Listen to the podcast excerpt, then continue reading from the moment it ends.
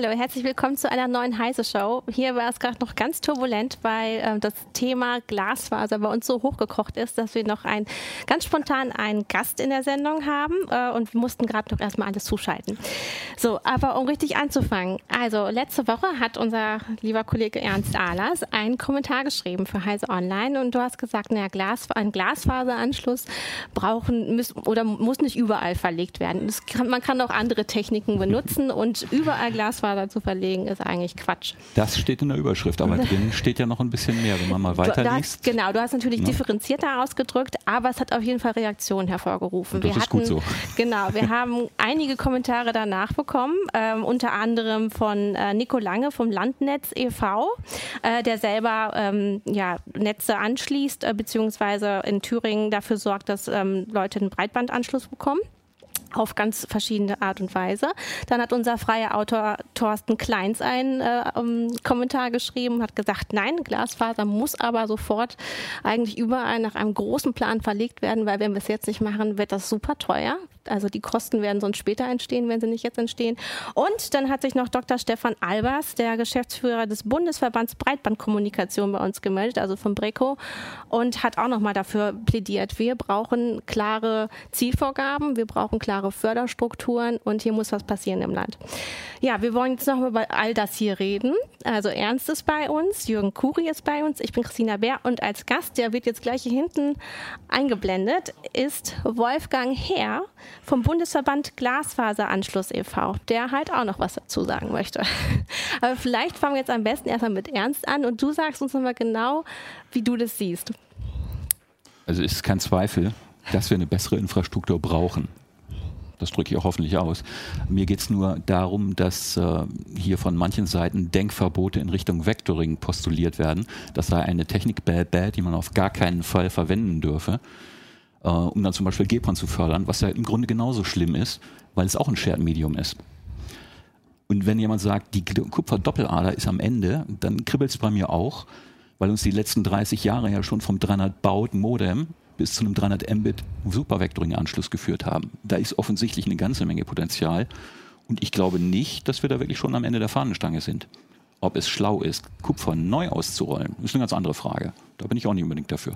Und die Kritik kam auch von einigen Lesern im Forum, die gesagt haben, sie verstehen nicht, dass die Telekom das im Grunde weitermachen kann und auch noch Fördergelder dafür bekommt. Also statt Natürlich. Glasfaser zu verlegen, dann doch ja, auf die Kupfer. Natürlich. Das ist ja auch ganz klar. Im Brehofer sammelt sich die Telekom-Konkurrenz überwiegend, wozu übrigens auch Telekom-Unternehmen gehören, die noch mit Vectoring ausbauen. Ähm, das Telekom-Monopol gefällt uns allen nicht, es ist klar. Es ist ein ehemaliger Staatsbetrieb, der hat früher eine Staatsaufgabe gehabt, nämlich Infrastruktur schaffen. Und hätte man die Telekom nicht privatisiert, pardon, privatisiert, dann hätten wir vielleicht heute alle einen 16 Mbit-Anschluss, aber auch nicht mehr. Gut, vielleicht nehmen wir jetzt direkt Herrn Wolfgang her dazu. Äh, was meinen Sie denn? Oh nein, jetzt hören wir ihn nicht mehr. Vorher hat es noch so gut funktioniert. Oh Mann. Ah, unser, unsere Technik Ich habe auch den Eindruck, dass es nicht die Hardware ist, die da das Problem ist. Ah. Er hört uns, aber wir hören ihn nicht. Na Nein. gut, dann müssen wir erstmal. Ja, ja genau, wir starten hier nochmal neu. Schade. Naja, es musste halt gerade alles sehr schnell gehen, denn äh, wir haben tatsächlich den Kontakt erst eine halbe Stunde vor der Sendung hinbekommen. Und dann musste ja alles aufgebaut werden. Jetzt. Hallo? Nein, man hört nichts. Jetzt kommt unser Techniker nochmal extra hier hin.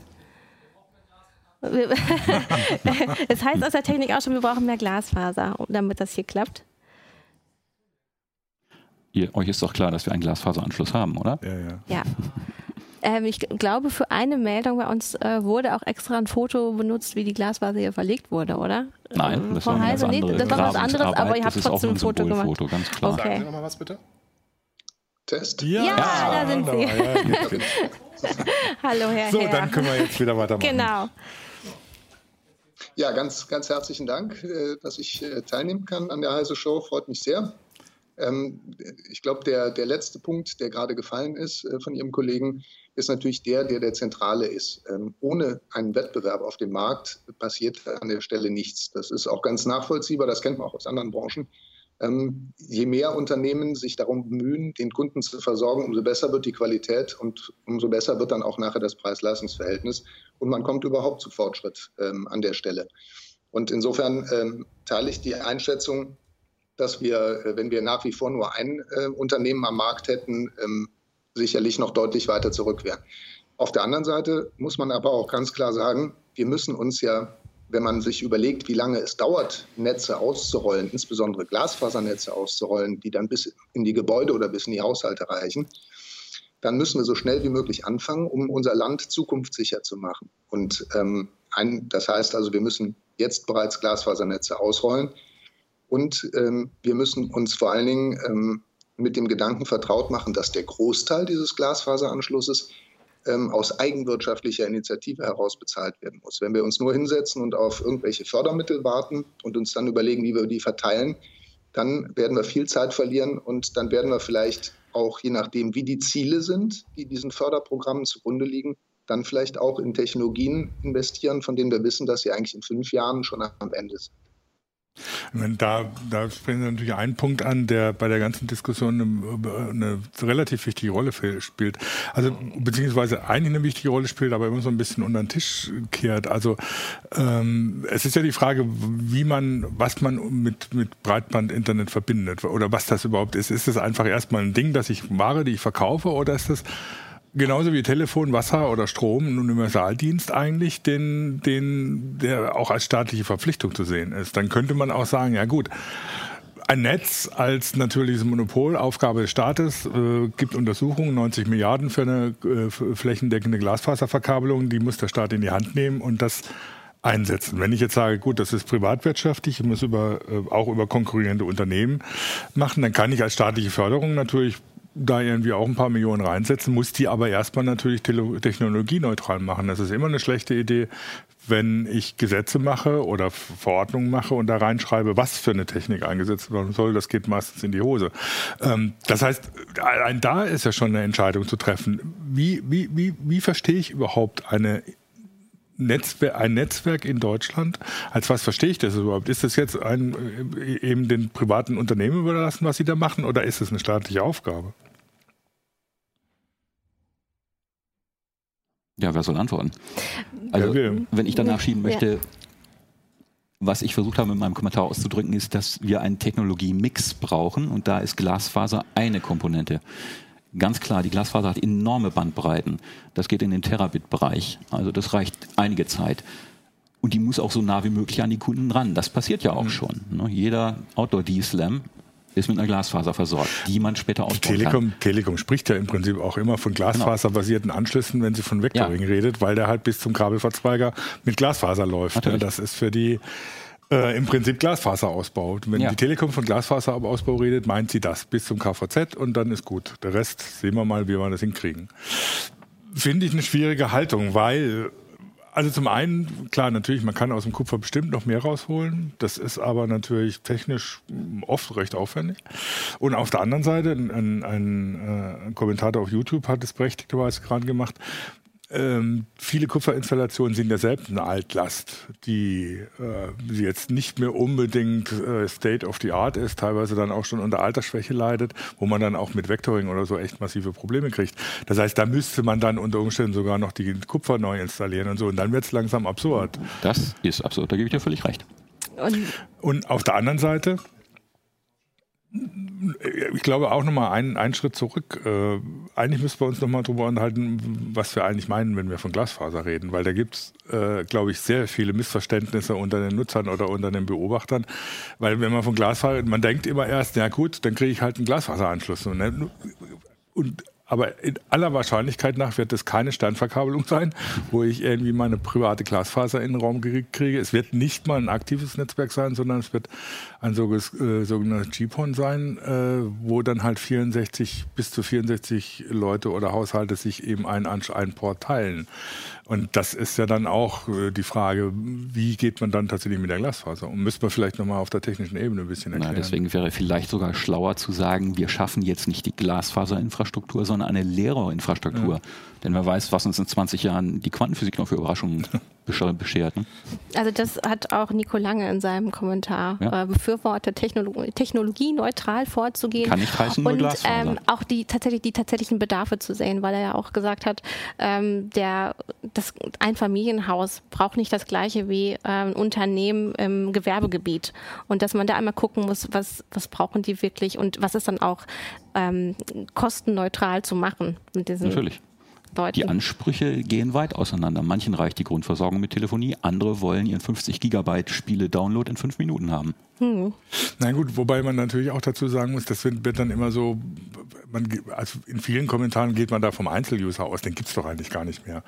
Ähm, ich, also Wie viele Single-Haushalte haben wir in Deutschland? Ja, Single-Haushalte, ja, schon, mag sein, aber selbst da benutzt der wahrscheinlich irgendwie mehrere Geräte und hat noch ein IPTV und äh, hat mehrere Anschlüsse, die er unter Umständen gleichzeitig benutzt, weil irgendwo auf dem Rechner ein Download läuft und er gleichzeitig einen Netflix-Stream guckt und so.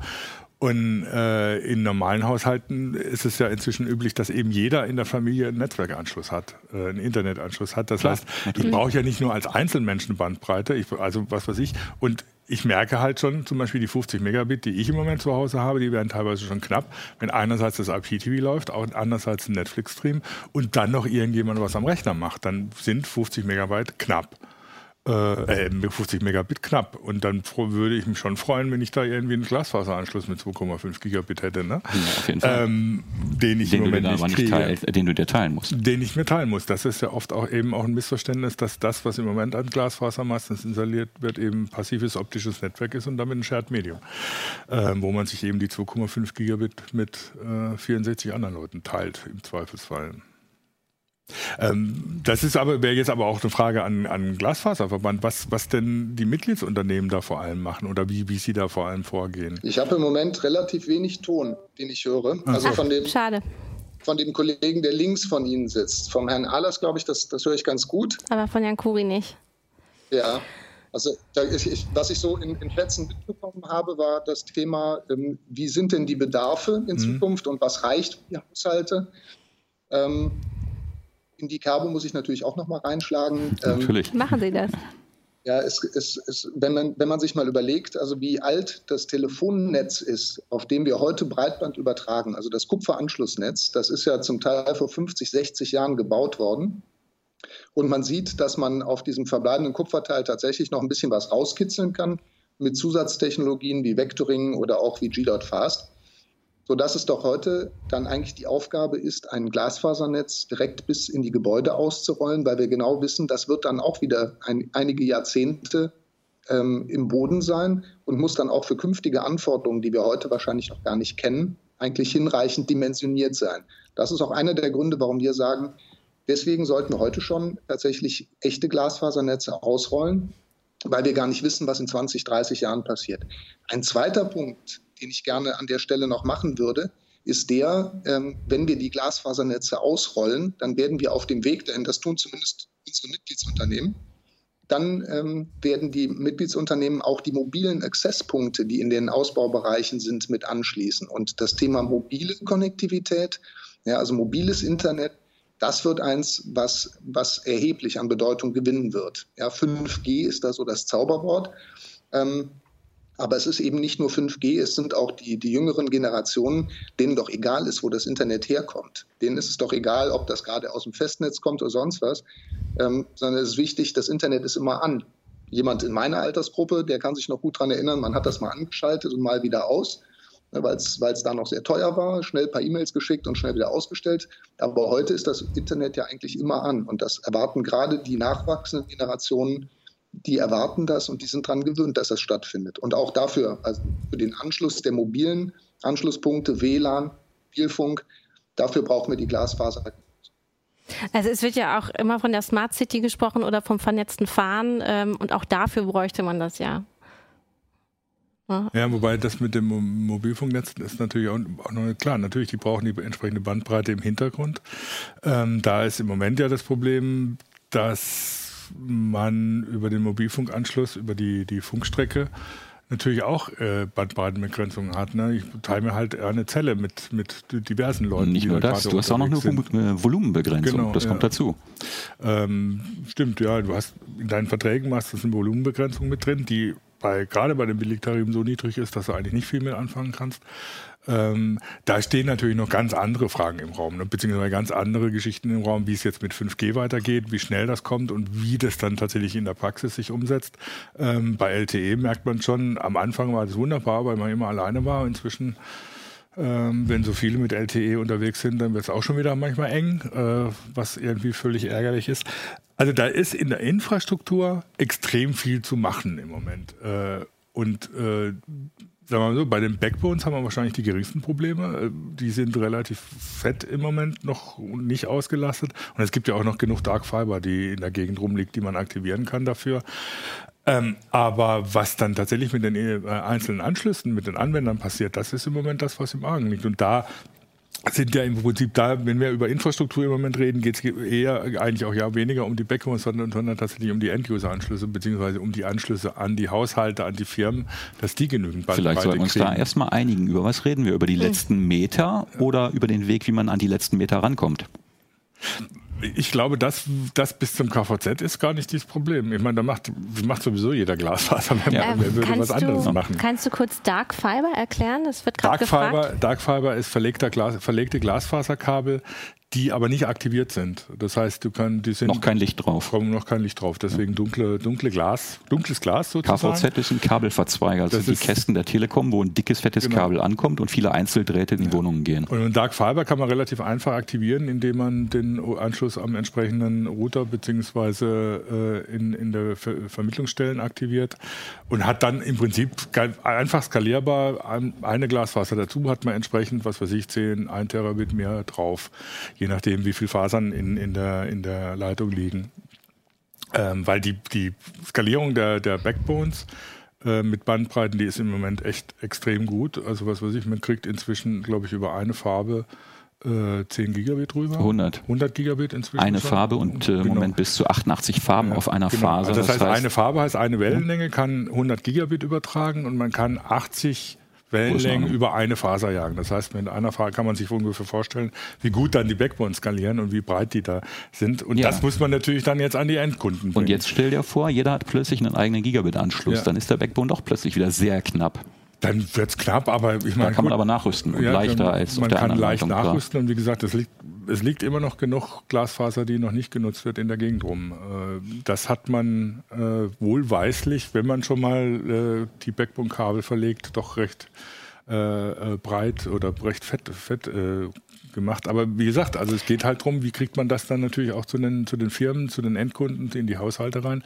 Und das ist die eigentliche Infrastrukturproblematik, die wir im genau, Moment haben. Genau, das, so. Genau das ist auch, Entschuldigung, wenn ich da nochmal ganz kurz ja. einhaken darf. Genau das ist auch im Moment die zentrale Aufgabe. Sie haben gerade die Kabelverzweige erwähnt, da haben wir in Deutschland masso menos 300.000, 330.000 von. Wir haben aber 40, knapp 40 Millionen Haushalte, die sich auf etwa 18,5 Millionen Wohngebäude äh, verteilen. Und dieses letzte Stück zwischen den Kabelverzweigern und zwischen den Wohngebäuden, das ist jetzt tatsächlich die Herkulesaufgabe, die an der Stelle zu leisten ist. Ähm, die Kabelverzweiger zu erschließen, das ist richtig, äh, Herr Allers, das sehen wir genauso. Natürlich wird auch da, ähm, auch von der Telekom oder von, von anderen Unternehmen, werden die Kabelverzweiger mit Glasfaser erschlossen. Aber der tatsächliche große Aufwand liegt jetzt darin, auch die Gebäude direkt anzuschließen. Und da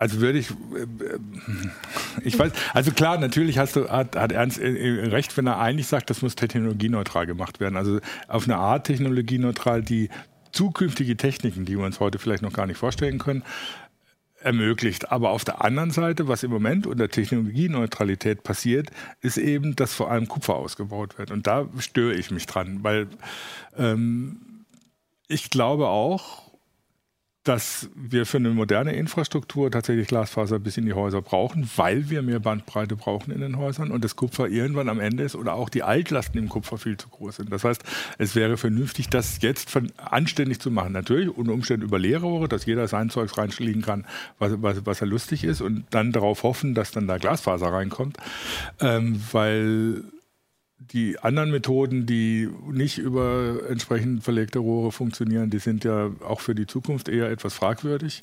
Kann man gleich noch mal kurz was zu sagen. Ähm, aber ich hoffe doch drauf, oder was weiß ich, für mich wäre es eine staatliche Aufgabe, das dann auch so zu lenken, dass tatsächlich Glasfaser in die Häuser Aber meinst kommt. du damit, dass es halt wirklich eine klare Vorgabe geben muss, ähm, dass man immer der Glasfaser vorzugeben mhm. sollte, bevor man wieder ja. auf Kupfer setzt? Genau. Weil dann müsste das ja zum Beispiel jetzt in einem neuen Koalitionsvertrag entsprechend festgehalten werden. Genau. Ja. Also es ist Aber immer ist schwierig. es flächendeckend sinnvoll oder müsste man das ausdifferenzieren? Ja, also äh, vielleicht nochmal gerade ein um diese Technologieneutralität noch mal kurz zu bemühen. Das ist ja an sich eine Chimäre. Die, die, Anschlusstechnologien an sich sind eben nicht neutral in der Leistungsfähigkeit. Ja, das Kupfer ist nie dafür gemacht worden, Bandbreite zu übertragen, sondern wir freuen uns, dass durch technische Kniffe hier über, über Umwidmung von Frequenzen Bandbreite übertragen werden kann. Aber es ist am Ende, die Kupfer verliert über die Länge den Bandbreitentransport. Äh, die Koaxnetze verlieren am Ende nachher auf sehr hohem Niveau zugegebenermaßen ähm, durch die Shared Medium ähm, äh, ähm, Begrenzung. Die Technologien sind nicht neutral. Und wenn man sagt, ich will, gerade wenn ich öffentliche Mittel in die Hand nehme, will ich das Beste, was es gibt, fördern. Und das, von dem man heute weiß, dass es, dass es auch äh, für die Zukunft sicher ist, dann muss man eigentlich ein ganz klares Glasfaserinfrastrukturziel jetzt auch in den Koalitionsvertrag schreiben. Dafür haben wir uns auch ausgesprochen, genau dafür. Also ähm, im Grunde auch, um tatsächlich auch wahrscheinlich ihnen Sicherheit zu geben, äh, um einfach weiter gut wirtschaften zu können. Ne? Also wenn, wenn es klare Vorgaben gibt, können sie sich natürlich auch daran anpassen mit ihren ganzen ja, aber da geht's Unternehmungen. An Stelle, ja, aber an der Stelle geht es nicht, nicht so sehr um unsere Mitgliedsunternehmen. Die bauen ja da aus eigenwirtschaftlich, wo sich, wo sich das heute schon rechnet also in den, äh, dann bei, im, im, Bereich der Haushalte eher in den etwas dichter besiedelteren Gebieten, sondern ähm, es, es, es muss doch darum gehen, denen, die ah, jetzt sind Sie kurz. Ähm, dass Können wir denen heute das beste Netz zur Verfügung stellen. Können Sie gerade mal den letzten Satz ja. wiederholen? Also es, ja, also es muss doch, es muss doch darauf ankommen, gerade wenn wir Mittel der öffentlichen Hand äh, verwenden, dass wir die dafür einsetzen, dass die beste Technologie ausgerollt wird. Nicht die Technologie, die meine, die meine Mitgliedsunternehmen ähm, äh, verlegen. Das, das ist zufällig die gleiche. Ja, aber es ist ja jeder frei, die Glasfaser bis in die Gebäude zu bringen. Und wir müssen möglichst viele Unternehmen gewinnen, dass sie das tun. Wir müssen auch die Telekom dafür gewinnen, dass sie die Glasfaser bis in die Gebäude ausrollt. Können Sie das denn bestätigen, ähm, dass gerade die Fördermittelstruktur, dass das alles ziemlich durcheinander ist, ähm, dass, dass man sehr genau schauen muss, was vom Bund oder vom Land oder von der Kommune gemacht wird? Naja, also im Bundesförderprogramm ist es ja so gewesen, dass ähm, äh, der Bund gibt 50 Prozent dazu, dann muss das Land äh, 40 Prozent geben und die Kommune 10 Prozent. Äh, wenn die Kommune Geld hat, wenn die Kommune kein Geld hat, darf das auch das Land übernehmen. Ähm, was wir, was, was allerdings, ähm, äh, was oder was wir bemängelt haben an dem Bundesförderprogramm ist, dass man hier ähm, verschiedene Scoring ähm, oder Entscheidungskriterien äh, zusammengeschmissen hat, ähm, die dann am Ende auch dazu geführt haben, dass gerade der kurzfristige Versorgungsaspekt eigentlich zu stark in den Vordergrund getreten ist.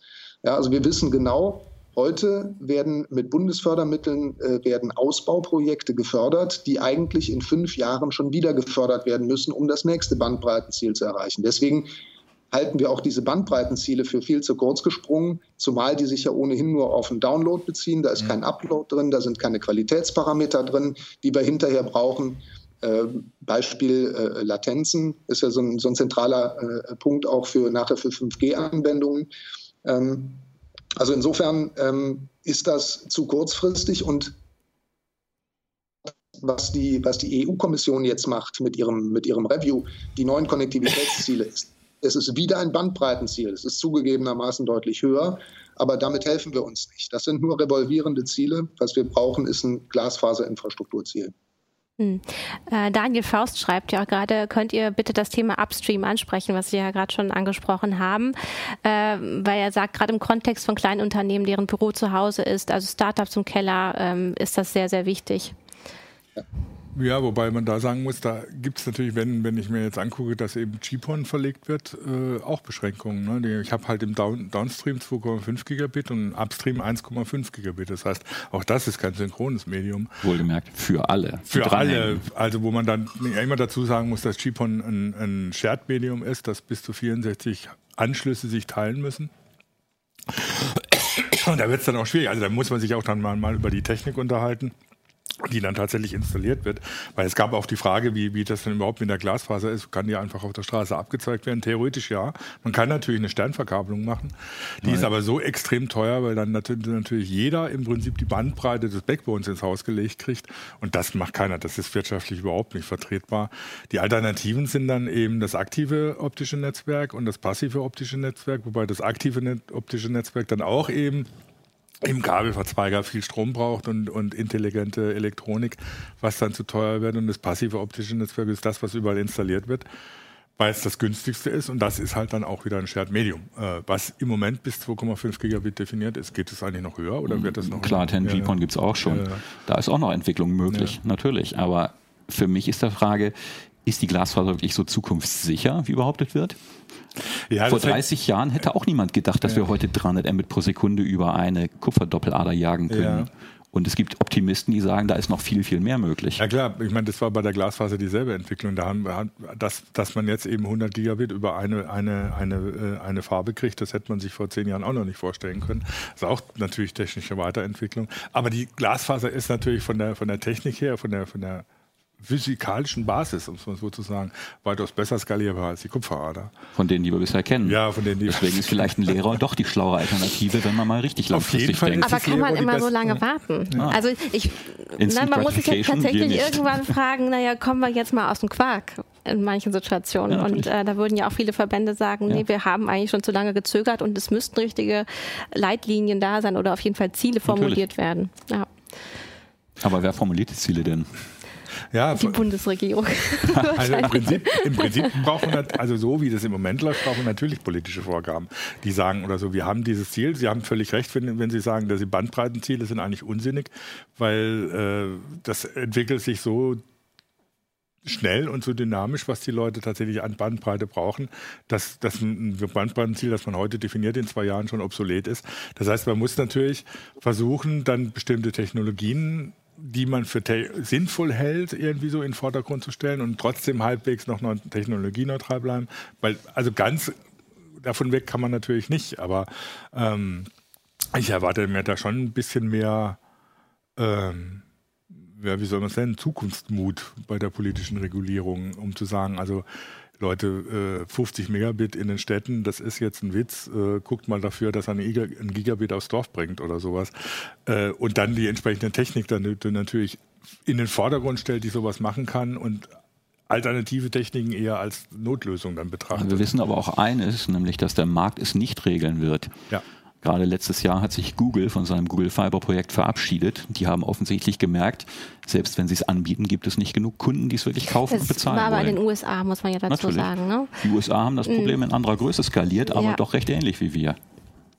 Es ist auch ein Flächenland. Es gibt viele Agglomerationsräume oder Ballungsgebiete. Äh, ein Wort, das ich gerade aus einer Vorlage geklaut habe. Ich gebe es zu.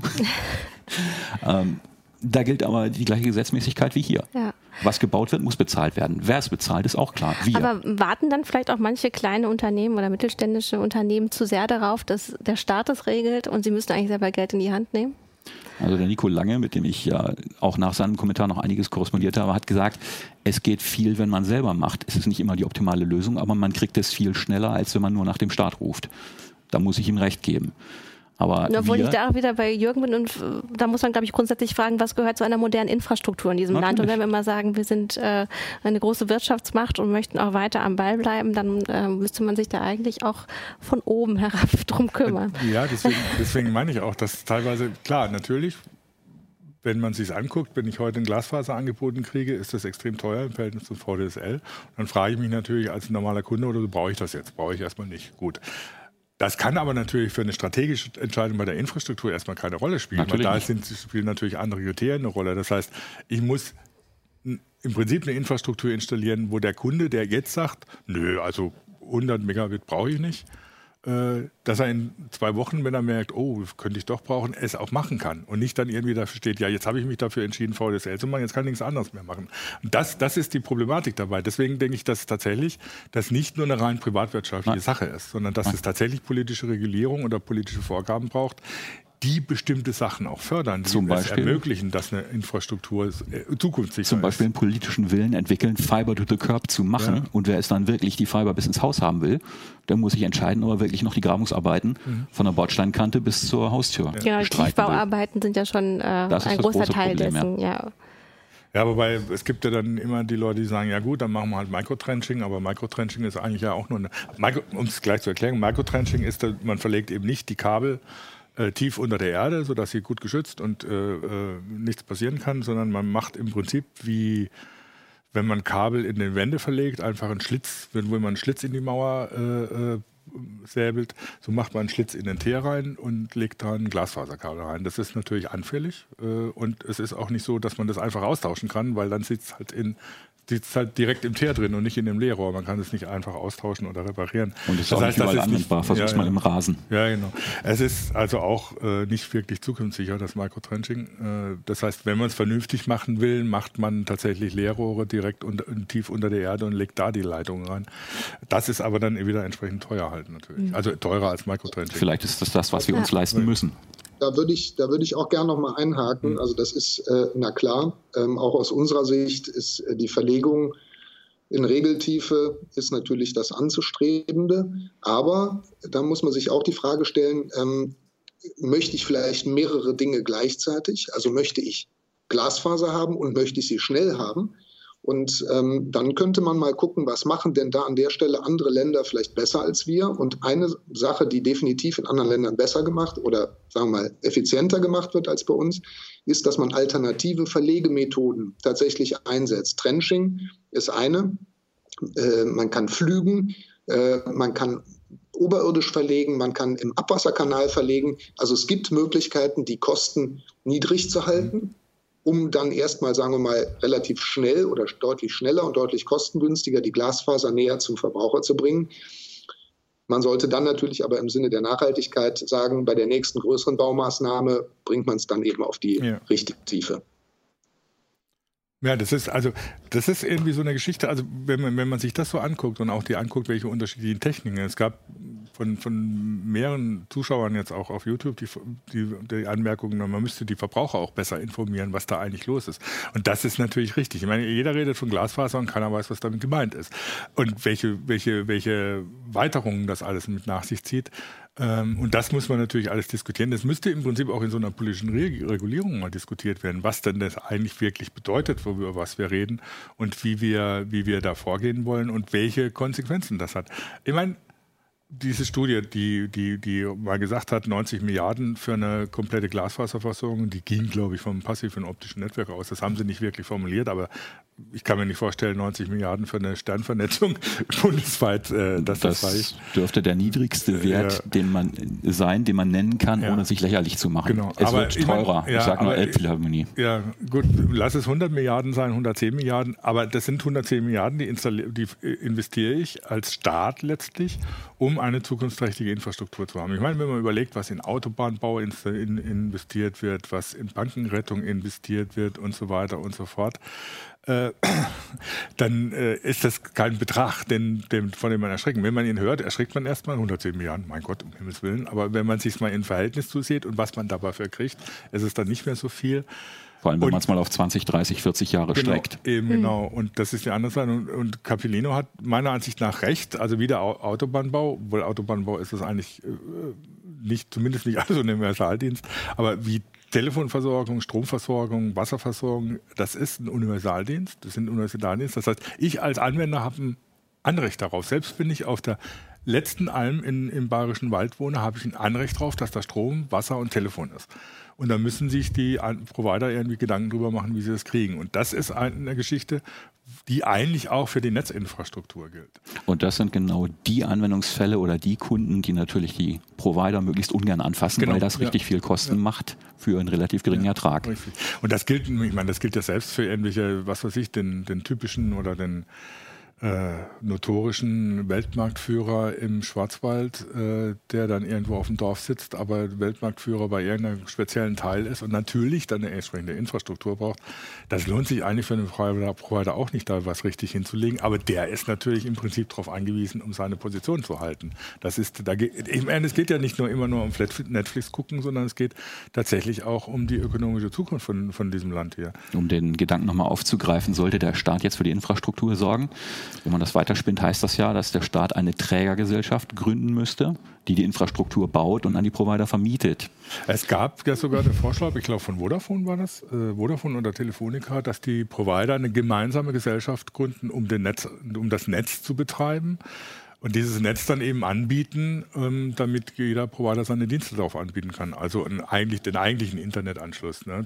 Ich meine, mit dem Netzanschluss ist ja eine, aber habe ich noch kein Internet im Haus, da muss ich dann auch nur mal zum Provider gehen. Das ist ja im Prinzip so ähnlich, wie man diskutiert über andere Netzwerke, ne? dass man sagt, das Bahnnetz ist eine staatliche Aufgabe, mhm. aber was ich auf diesem Bahnnetz mache, das ist wiederum Sache von den Bahngesellschaften hängt auch damit zusammen, dass Netzwerk eigentlich, also eigentlich ist jedes Netzwerk ein sogenanntes natürliches Monopol. Es gibt, ergibt überhaupt keinen Sinn, zwei Netzwerke, also es gibt kein, überhaupt keinen Sinn, zwei Eisenbahnnetze zu installieren. Es gibt eigentlich auch überhaupt keinen Sinn, zwei Backbone-Landschaften in Deutschland zu installieren und äh, die gesamte Infrastruktur zu verdoppeln. Von daher wäre das natürlich auch ein Ansatz, dass man eine Netzgesellschaft gründet, die sagt, wir bauen das Netz und ihr, liebe Provider, und diese Gesellschaft kann ja aus verschiedenen Firmen äh, äh, sein, die als Joint Venture arbeiten oder so.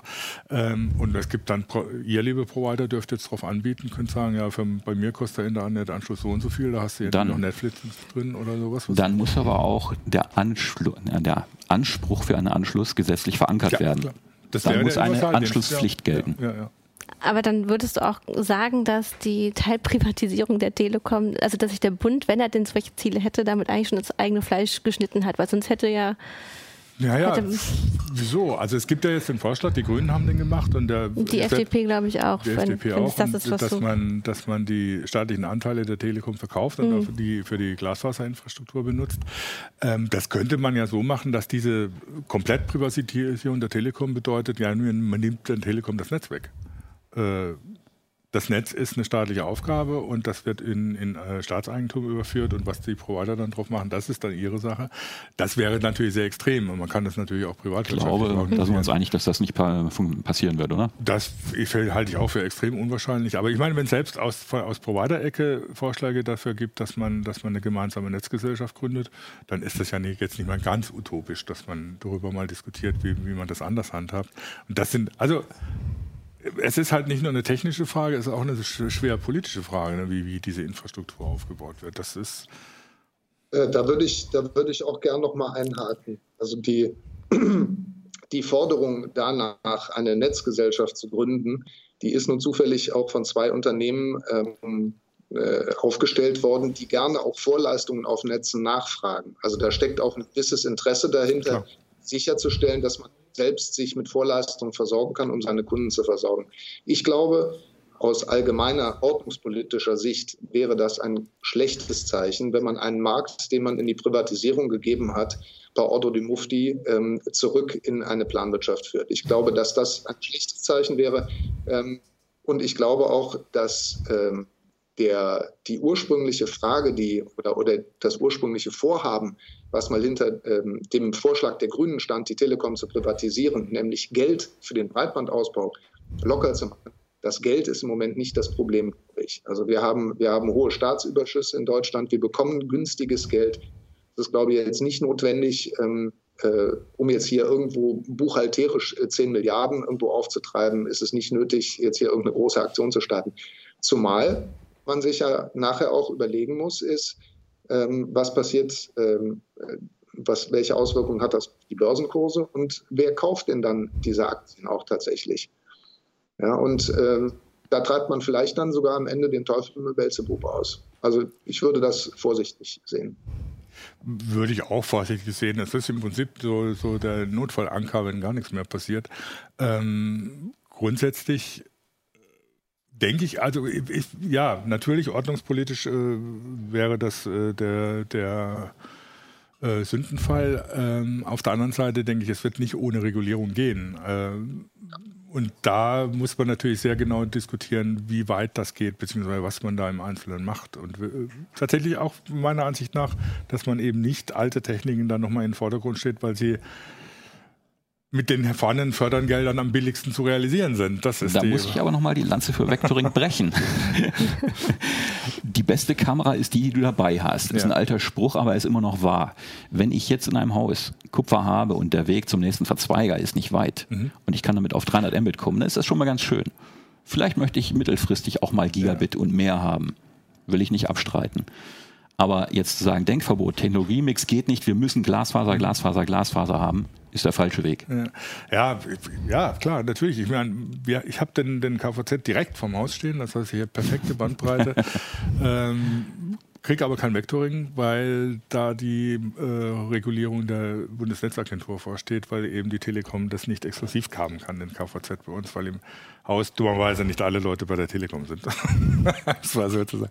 Ähm, ja, aber, aber das ist doch ein Punkt. Stell dir vor, man sagt, Fiber to the Curb ja. und die letzten 50 Meter oder 20 Meter oder drei Meter muss der Hauseigentümer machen. Mhm. Wie kriegst du deine Mitmieter dazu, sich zu beteiligen, dem zu sagen, wir wollen das jetzt? Wären jetzt kein, bei uns kein Problem, weil das Leerrohr dick genug ist, um da noch eine Glasfaser durchzuschieben. Das geht nur unter dem Platten durch. Also wäre bei uns tatsächlich technisch überhaupt kein Problem. Aber das ist natürlich klar nicht überall so. Und dann hast du natürlich sicher das Problem, du musst die Hausgemeinschaft dazu kriegen, dass sie das zusammen macht. Aber es ähm, ist ja nur eine Seite der Medaille. Wir haben ja, ja auch noch das Thema Unternehmen und genau. die, ich gebe mich da jetzt als äh, vorgeschobener Buhmann aus, äh, die Landbevölkerung. Auch draußen brauchen wir Schnelllicht, ist gar keine Frage. Deinem Kommentar klang das noch anders. Da haben sich auch einige ja, beschwert. Natürlich. Kommentare ne? müssen Boah. überspitzen. Ja, ja, Sie ähm, müssen provozieren, damit die Diskussion weitergeht, die eingeschlafen ist. Weil das ist ja auch wirklich ein Punkt, dass äh, gerade mit, also auch viele mittelständische Unternehmen auf dem Land ansässig sind und die brauchen halt auch die schnelle Anwendung. Ja, es geht ja nicht immer nur um das, ja. den Häuslebauer, ne, den du Richtig. da angesprochen hast. Aber ja, und vor allen Dingen, es sind nicht jetzt nicht alle, die irgendwie so, weil sie gerade ihre Kinder gekriegt haben und gut verdient haben, aufs Land gezogen sind und die dann sie jammern, dass sie kein Internet haben, sondern es sind natürlich auch die, die da arbeiten und wohnen von Haus aus oder die da geboren natürlich. sind. Ja. Und da ist es, also deswegen auch in Universaldienst, das ist ja der Sinn des Universaldienstes, dass man sagt, das ist eine gesellschaftliche Aufgabe und klar, bei den einen geht es einfach, bei den anderen geht es schwer, aber es ist halt eine gesellschaftliche Aufgabe, dass sie es überall kriegen. Und ich finde eben, dass das Netzanschluss inzwischen eine so elementare Voraussetzung ist, um in einem westlichen Industrieland äh, gut, äh, gut leben zu können, dass es, dass es dann eine, tatsächlich eine, eine Solidaraufgabe ist für die Gesellschaft, dass das überall funktioniert. Und ich eben nicht sagen kann, ja gut, äh, ich in der Stadt hab's, wenn die auf dem Land Probleme haben, dann sollen sie gefälligst dafür zahlen. Das finde ich eben zu extrem. Das finde ich dem, der Wichtigkeit dieser Infrastruktur nicht angemessen. Ja, aber wenn ich da nochmal einhaken darf an der Stelle, ähm, wir sollten auch ähm, äh, insgesamt in Deutschland verstehen, äh, die beste Infrastruktur, die wir im Moment nicht haben und die wir uns wünschen, die gibt es aber auch nicht zum Nulltarif. Wir haben uns so ein bisschen angewöhnt jetzt in den 18 Jahren der Liberalisierung, wenn man sich mal die Kurven anschaut vom Statistischen Bundesamt, wie sich die Preise für den mhm. Telekommunikationswarenkorb entwickelt haben in den letzten 18 Jahren, die sind nur auf dem Sinkflug. Und ähm, eigentlich wird, werden die Preise, die wir für diese Infrastruktur bezahlen, der Bedeutung der Infrastruktur in keiner Weise gerecht. Normalerweise sollten Preise ja einen gewissen, den Wert auch widerspiegeln und das tun sie bei uns nicht. Aber da findet nach unserer Wahrnehmung schon ein, ein gewisses Umdenken statt. Also, dass man nicht mehr nur rein nach dem Preis schielt, sondern zunehmend auch auf mehr Qualität Wert legt. Ja, also Zahlungsbereitschaft ist ein ganz klares Thema in Deutschland auch. Ja, auf äh, Schreien nach schnellem Internet, aber gratis und ein anderer bezahlt also so Vollkasko-Internet, äh, kann es auch nicht sein. Na, es wird es auch nicht geben. Ich meine, wenn man sich anguckt, wie verbreitet inzwischen doch zumindest die VDSL-Anschlüsse sind, die ja schon immer noch einen höheren Preistag haben, als wenn man irgendwie mit ADSL unterwegs ist oder so, dann sind die Leute irgendwann auch bereit, tatsächlich, wenn sie merken oder wenn der, wenn der Leidensdruck so groß wird, dass, dass man merkt, also nee, so geht es nicht mehr weiter, weil äh, ich kann nicht mehr mehr Fernsehen gucken oder äh, äh, irgendeinen Film angucken, dann ist auch die Zahlungsbereitschaft natürlich höher. Aber das ist natürlich klar, es ist ein Problem. Äh, Glasfaser ist jetzt wahrscheinlich nicht zum Tarif eines ADSL-Anschlusses zu bekommen. Äh, und wenn, dann müsste er quer subventioniert werden. Ja, und die Telekom bietet ja Gigabit-Internet für 120 Euro an. Das ist eine Hausnummer. Ja, aber nicht überall. Nein, natürlich nicht. Also was aber weiß ich, wenn Sie mir das legen würden, würde ich dann 120 das ist möglicherweise Euro bezahlen, ja. der realistische Preis dafür. Darauf muss man sich einlassen wollen. Klar. Zurzeit mindestens. Das wird vielleicht später billiger werden. Aber ja, klar, ich meine, das ist natürlich auch, wenn, wenn, wenn ich natürlich solche Sachen massenweise installiere, dann äh, wird das letztlich billiger. Ich meine, wenn ich einen äh, GPON-Anschluss zu Hause habe, dann habe ich schon das Problem, dass ich irgendwie keinen Router ne, dranhängen kann, weil es in Deutschland keinen gibt. Und das ist also, irgendwie ist das alles noch krumm, aber ähm, löst sich dann hoffentlich irgendwann nochmal. Ja, vielleicht als Beitrag noch hier aus äh, von, von unseren Zuschauern. Äh, Moritz Steiger schreibt auch, das Problem aktuell ist ja, dass den Leuten egal ist, worüber die Bandbreite bei ihnen ankommt. Äh, den meisten Nutzern reichen 25 Mbit aus. Daher, daher wird lieber auf ein, einen Aufpreis von 5 Euro verzichtet, der wahrscheinlich dann wieder neu investiert werden würde. Ja, ich meine, das ist natürlich, also das finde ich natürlich wiederum berechtigt. Ne? Da- Mir ist das im Prinzip auch wurscht, eigentlich, wenn ich jetzt nicht irgendwie noch irgendwie alter Netzwerktechniker wäre oder so. Äh, mir ist es im Prinzip auch wurscht, wie der Internetanschluss jetzt genau geregelt ist. Hauptsache, ich habe meine Bandbreite und das, was ich machen will, funktioniert. Das ist ja auch ein berechtigter Anspruch als Verbraucher. Ne? Ich muss, will mich ja auch beim Auto nicht drum, äh, drum kümmern, erstmal irgendwie, ob die Kolben alle richtig justiert sind oder sonst was.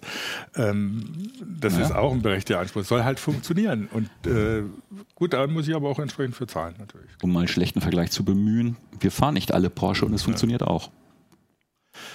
Ja, aber Was auf jeden Fall nicht funktioniert ist, äh, ich kaufe mir den äh, Fiat Panda und nach zwei Jahren fange ich an, mich zu beschweren, dass er keine 220 fährt. Ja, okay. Aber im Unterschied, im Unterschied dazu, wir könnten alle Porsche fahren. Das, äh, wenn wir entsprechend bezahlen. Meinst du, das ist mit eigentlich dem Glasfaser eben noch nicht so. Das ist das Was Problem. halt die meisten Leute zwickt, dass sie wissen, was sein könnte. Und Ich auch, glaube schon, ja. auch den Porsche kannst du nicht 24-7 ausfahren in Nee. Deutschland. Das, Gut, vielleicht, nachdem wir jetzt alle so unsere kleinen Binsenweisheiten losgeworden sind, ähm, würde ich vielleicht auch mit einer Binsenweisheit von einem Leser enden, nämlich S. Haag aus unserem Forum. Der hat nämlich geschrieben, wenn man nicht damit anfängt, wird man auch nicht fertig. Richtig. Und äh, vielleicht müssen wir das in Richtung ähm, Koalitionsverhandlungen schicken. Ähm, macht euch Gedanken, fangt an. Wir brauchen schnelle Leitungen in Deutschland. Ähm, das ist eine Binse, die ist so gut, die kann ja, man immer mal genau.